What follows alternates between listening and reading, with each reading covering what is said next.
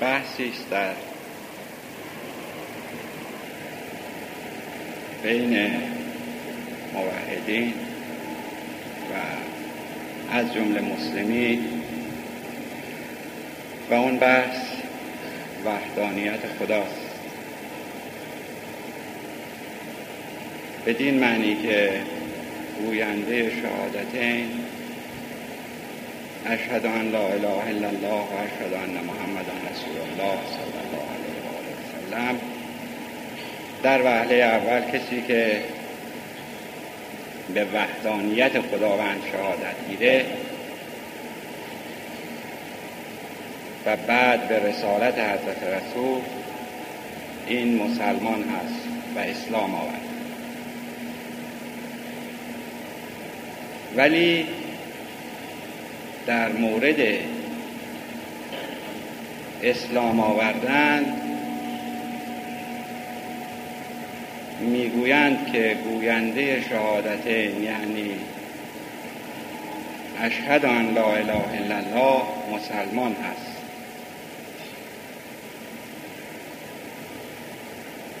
ولی این رو تقسیم بندی کردند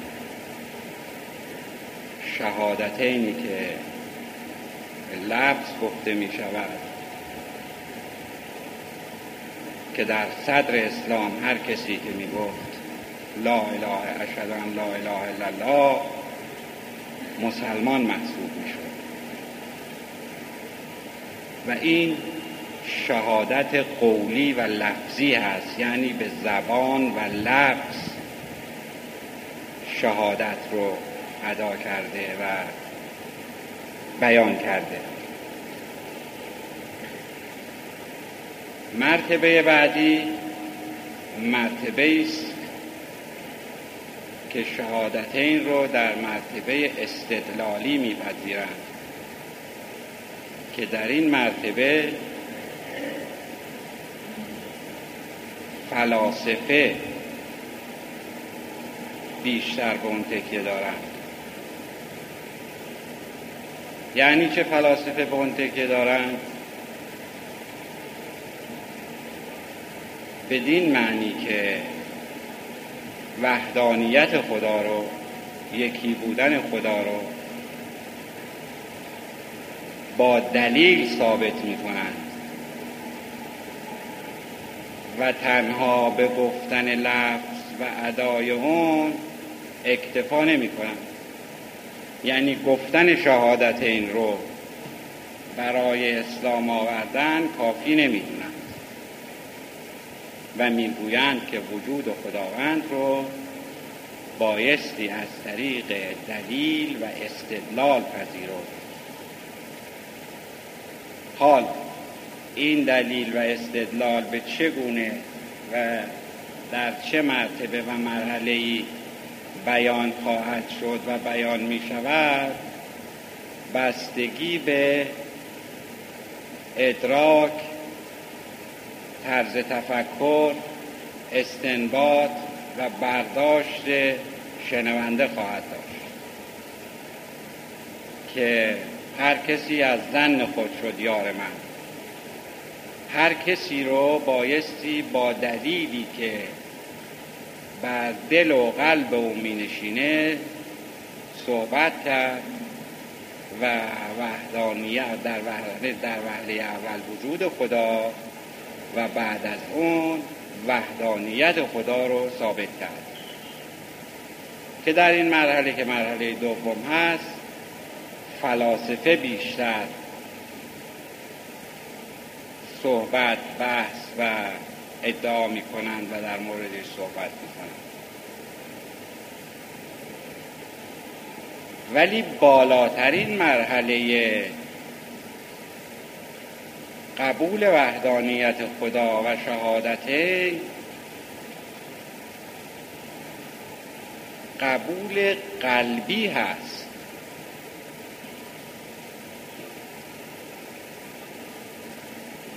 بدین معنی که عرفا معتقد به این هستند که تنها شهادتین لفظی و استدلالی برای رسیدن به محبوب کافی نیست. انسان بایستی قلبا وجود خدا رو بپذیره. و در وجود خودش این مسئله به اثبات برسه و قلب خودش به عبارت دیگر گواهی بدهد به اینکه خداوندی وجود داره و ناظر بر اعمال ما هست. و این نهایت مرحله است که هر عارفی بایستی به اون مرحله برسه و یا به عبارت دیگه این مرحله یک تکامل هست. و کسی به این مرحله نخواهد رسید جز این که ولایت علی ابن عبی طالب علیه السلام و یازده نفر فرزندان و جانشینان اون بزرگوار رو قبول بکنه. کما اینکه ما حدیث داریم که زمانی که معمون از حضرت رضا علیه السلام برای مقام ولایت اهدی به مرد دعوت کرد و ایشون از طریق احواز حرکت کردند و عازم سرزمین خراسان فعلی که در اون زمان مرد گفته می‌شد شدند.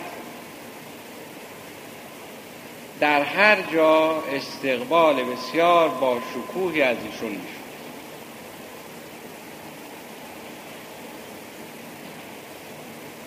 با شکوهترین مجللترین و با عظمتترین استقبالی که از حضرت شد در نیشابور بود که در اون زمان دارالعلم گفته می‌شد. چرا دارالعلم گفته می‌شد؟ چون مرکز تجمع علمای وقت در اون زمان نشابور بود در اونجا حضرت وقتی که وارد شدند می نویسند که بر هودجی سوار بودند و پرده های این هودج رو پوشونده بود به طوری که صورت مبارک حضرت دیده نمی‌شد. ای که اطراف هودج جمع بودند و اکثریت غریب به اتفاقشون از علمای بزرگ معاصر بودند از حضرت خواستند که چهره مبارک خودشون رو نشان بدن حضرت لحظه پرده هودج رو کنار زدند و صورت مبارک خودشون رو نشون دادند و اینطور که می نویسند چنان نورانیت حضرت مدعوین و کسانی که اون صورت نورانی رو مشاهده می کردن محو جمال خودشون کردن که عدهای بیهوش شدن. و این چیزی نیست جز نور ولایت که در اون بزرگوار بود. حضرت بعد از اون پرده رو مجدد جلو زدن و خودشون پشت پرده رفتن و مجددا ادهی که در اونجا حضور داشتن تقاضا کردند که حضرت مطلبی رو بفرمایند. حضرت میفرمایند که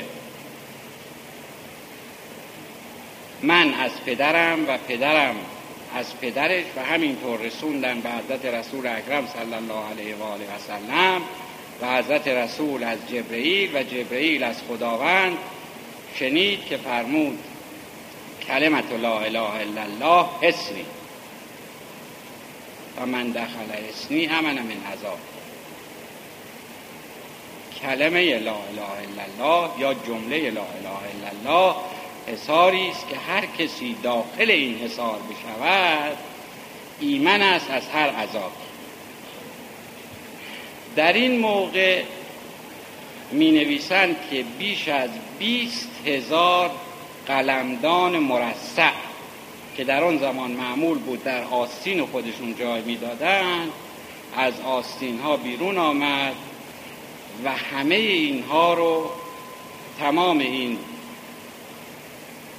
حدیث رو با آب طلا نوشتن و به همین دلیل هم معروف شد به سلسلت و زهب بعد از اون که این جمله نوشته شد لختی حضرت سکوت کردن مجددا پرده هودج رو کنار زدن و فرمودند به شرطها و شروطها و انم شروطها. به شرطها و شروطها و من یکی از شروط اون هستم.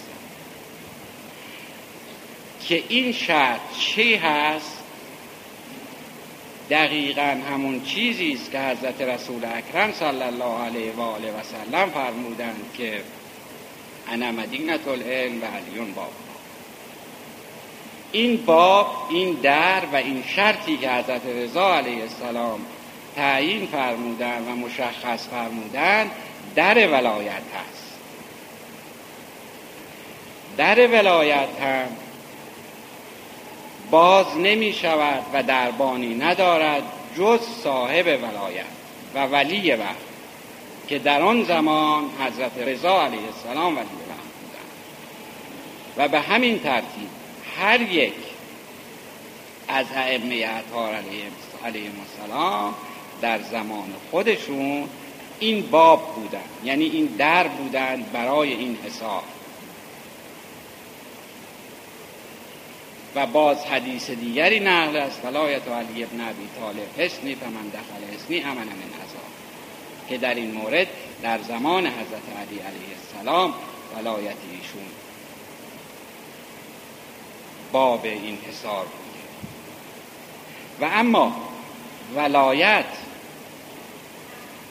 در لغت یعنی چه؟ یعنی دوست داشتن یعنی عشق ورزیدن یعنی محبت داشتن. محبت به اهل بیت همین ولایت است که ما دم از اون می‌زنیم. ولی دوست داشتن اهل بیت تنها به صرف این که ما به زبان بگوییم که علاقه من هستیم این کفایت نمی‌کنه. اگر خدای نکرده ما به زبان این حرف رو بگوییم که علاقمند هستیم ولی دستورات و بزرگواران رو انجام ندهیم این علاقه علاقه درستی نیست و علاقه کاذبی است. و یا به عبارت دیگر اون کسانی که زبانشون و قلبشون با هم یکی نیست اینها منافق هستند یعنی اون چیزی رو که در قلبشون هست به زبانشون جاری نمی کنند و اون چیزی رو که به زبانشون جاری می کنند در قلبشون نیست. و زمانی که کسی زبانش و قلبش یکی نبود طبعا این منافق هست. و منافق هم مسلما به هیچ جا از مراحل کمال و مراحل سیر و سلوک نخواهد رسید. چه کسی به مرحله سیر مراحل سیر و سلوک رو به نحو احسن طی خواهد کرد و به مقصود و به سر منزل معبود خواهد رسید؟ کسی که وقتی دم از دوستی و محبت اونها می‌زنه دستورات اونها رو انجام بده. دستورات ظاهری و باطنی. دستورات ظاهری چیست و دستورات باطنی چیست؟ ما یه دستورات ظاهری داریم که شریعت مقدس اسلام هست که نماز و روزه و قص ذالک هست و یه دستورات قلبی داریم. نماز که ما اشاره به اون می‌کنیم یک نمازی هست که در شبان روز 17 رکت می‌خوانیم و یک نمازی هم هست که در قرآن به صلات دائمون اشاره میشه. این همون چیزی است که با بابا طاهر یه خوشا آنون که دائم در نمازن. آیا مقصود از آیه قرآن و یا اشاره بابا طاهر در این مصرا که خوشا آنون که دائم در نمازند. منظور اینه اون کسانی که دائم در رکوع و سجود و قنوت هستند نه همچی چیزی امکان نداره. اون کسانی در نماز دائم هستند که متوجه به وجه غیبیه باشند متوجه به دستورات قلبی که داده شده باشند اگر توجه به وچه غیبی و دستوراتی که داده شده نباشی و توجه را از معبود خدایی نکرده برداری و نماز بخونیم و دل به بازار باشه این فایده نداره. اون قلبی همیشه روشن خواهد بود و زنده خواهد بود که همیشه به یاد معبود باشه همیشه جای معبود باشه و اون خانه رو آماده و مهیا بکنه برای محبوب و معشوق. این خانه زمانی آماده محبوب و آمدن محبوب و معشوق میشه که از غیر خالی بشه. فقط او رو در او جای بدیم و جز او کسی رو نخواه و خانه رو به صاحب خانه بسپاریم که حدیث داریم قلب المؤمن بیت الله. قلب شخص مؤمن خانه خداست. و باز بالاتر از اون میره قلب العارف عرش الله. قلب عارف عرش خداست. این قلب رو بایستی آماده کرد برای اینکه خانه خدا بشه و عرش خدا بشه. و آماده اسفار اربعه بشه و چگونه می‌توان این قلب را آماده کرد برای اینکه خانه خدا و بیت الله بشه و عرش الله بشه؟ هیچ راهی وجود نداره جز اینکه دستورات ظاهری و دستورات قلبی رو توامان انجام بدیم یعنی هیچگاه فراموش نکنیم.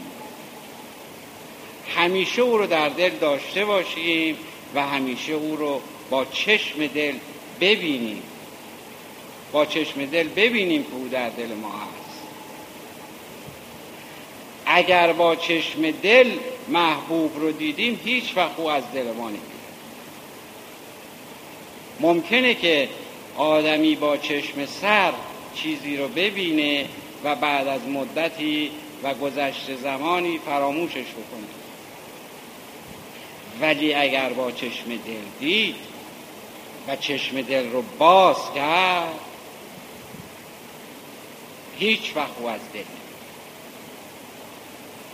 همون مثالی که قبلا هم عرض کردم می‌گویند که فرهاد بیش از یک بار شیرین رو ندید.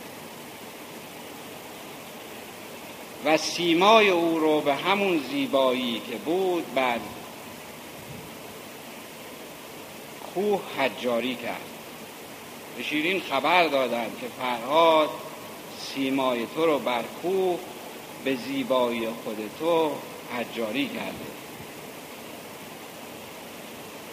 شیرین برای دیدن این حجاری و این هنرنمایی آمد به تماشا.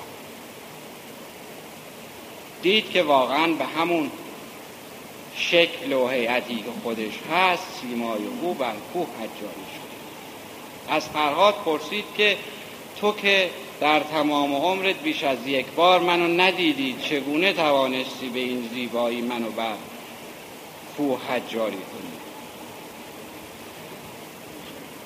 فرهاد در جواب می‌گوید من اون یک باری که تو رو دیدم به دل دیدم. نقش کردم رخ زیبای تو بر خانه دل. خانه ویران شده و نقش به دیوار بمان اون دلی که یاد محبوب در اون باشه هرگز نمیده اگر هم بمیره نام محبوب همیشه در اون هست. و این امکان پذیر نیست جز این که در وهله اول وحدانیت خدا رو به همون ترتیب که عرض کردم قبول بکنیم و بعد دستورات قالبیه و غربیه رو انجام بدیم و هیچگاه فراموش از اون چی که به ما گفته شده نکنیم.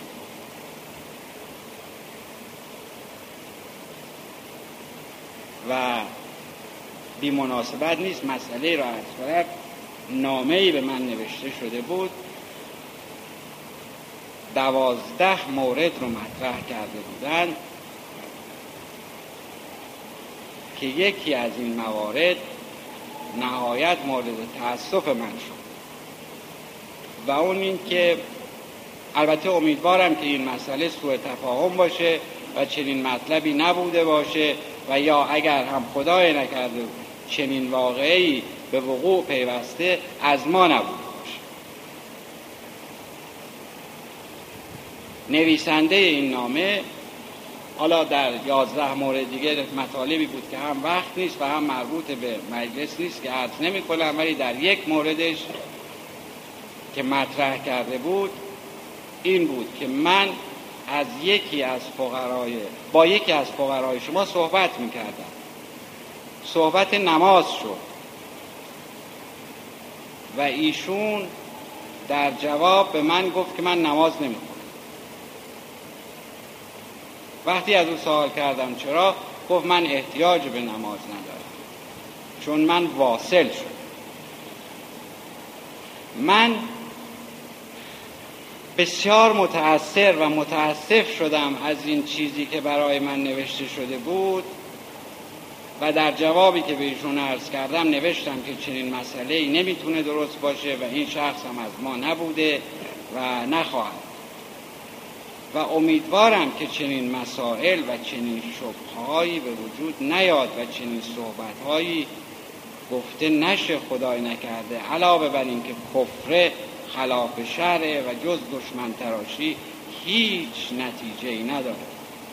یعنی اگر خدای نکرده کسی فکر کنه که با این حرفها و با گفتن چنین ترهاتی واقعا به مقصود می‌رسه و خودش رو بزرگ کرده یا به پندار خودش دارای مشاهداتی شده در اوهام باقی مونده و خواهد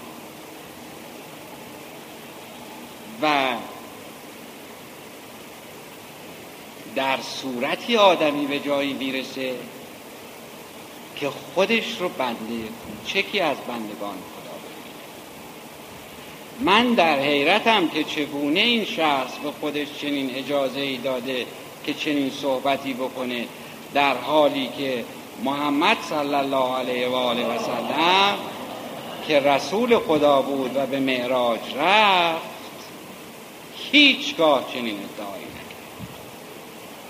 هرگز چنین صحبتی نکرد و هرگز ترک اولا ازش و من خواهش می‌کنم از برادران که ضمن رعایت آداب شهر در باز هم عرض می‌کنم که این شخص مسلم از ما نبوده ولی خواهش می‌کنم در صحبت کردن در نوشتن رعایت مسائلی رو بکنید مطالب شرعیه رو کاملا رعایت بکنید که این ایرادی رو که می‌گیرن ایرادی رو که وارد میشه مستقیم برمیگرده به بزرگان